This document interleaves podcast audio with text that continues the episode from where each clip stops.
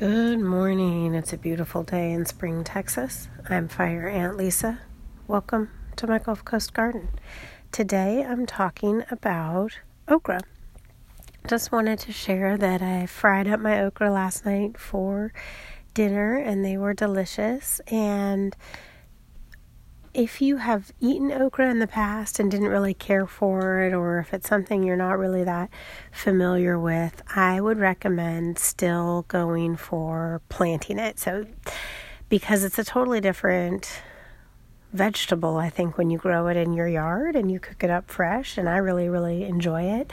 So, I just would say if your only experience with okra has been store bought or in a restaurant, just and then and you haven't enjoyed that experience and that's keeping you from growing okra like let that go and grow your own because i think you'll find something different. If you already like okra then you're in heaven because it is very simple to grow as long as you live in a climate that you know is warm. That's what the okra really want to thrive. And that's what we have down here in houston. So okra does really well here. And um, I enjoyed it last night. It is very, very simple. Just slice it up. My lesson from last night, I talked about how to cook okra a few episodes ago. Just slice it, toss it in flavor and cornmeal, and fry it. Um, but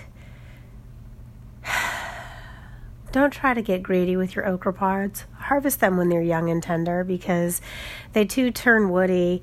Even if they don't kind of end up getting much bigger, they'll just kind of get woody if you let them sit on the plant for a couple days. So as soon as they're as big as your thumb, pretty much, pull them down, pull them down.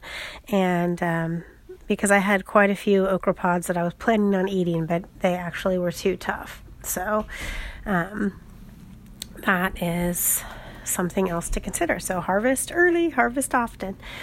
Thanks so much for listening. I'm Fire Ant Lisa, www.fireantlisa.com. I would like to help you start gardening. So if you are interested, I do have a seed starting kit available on my website, and you can pick that up for free.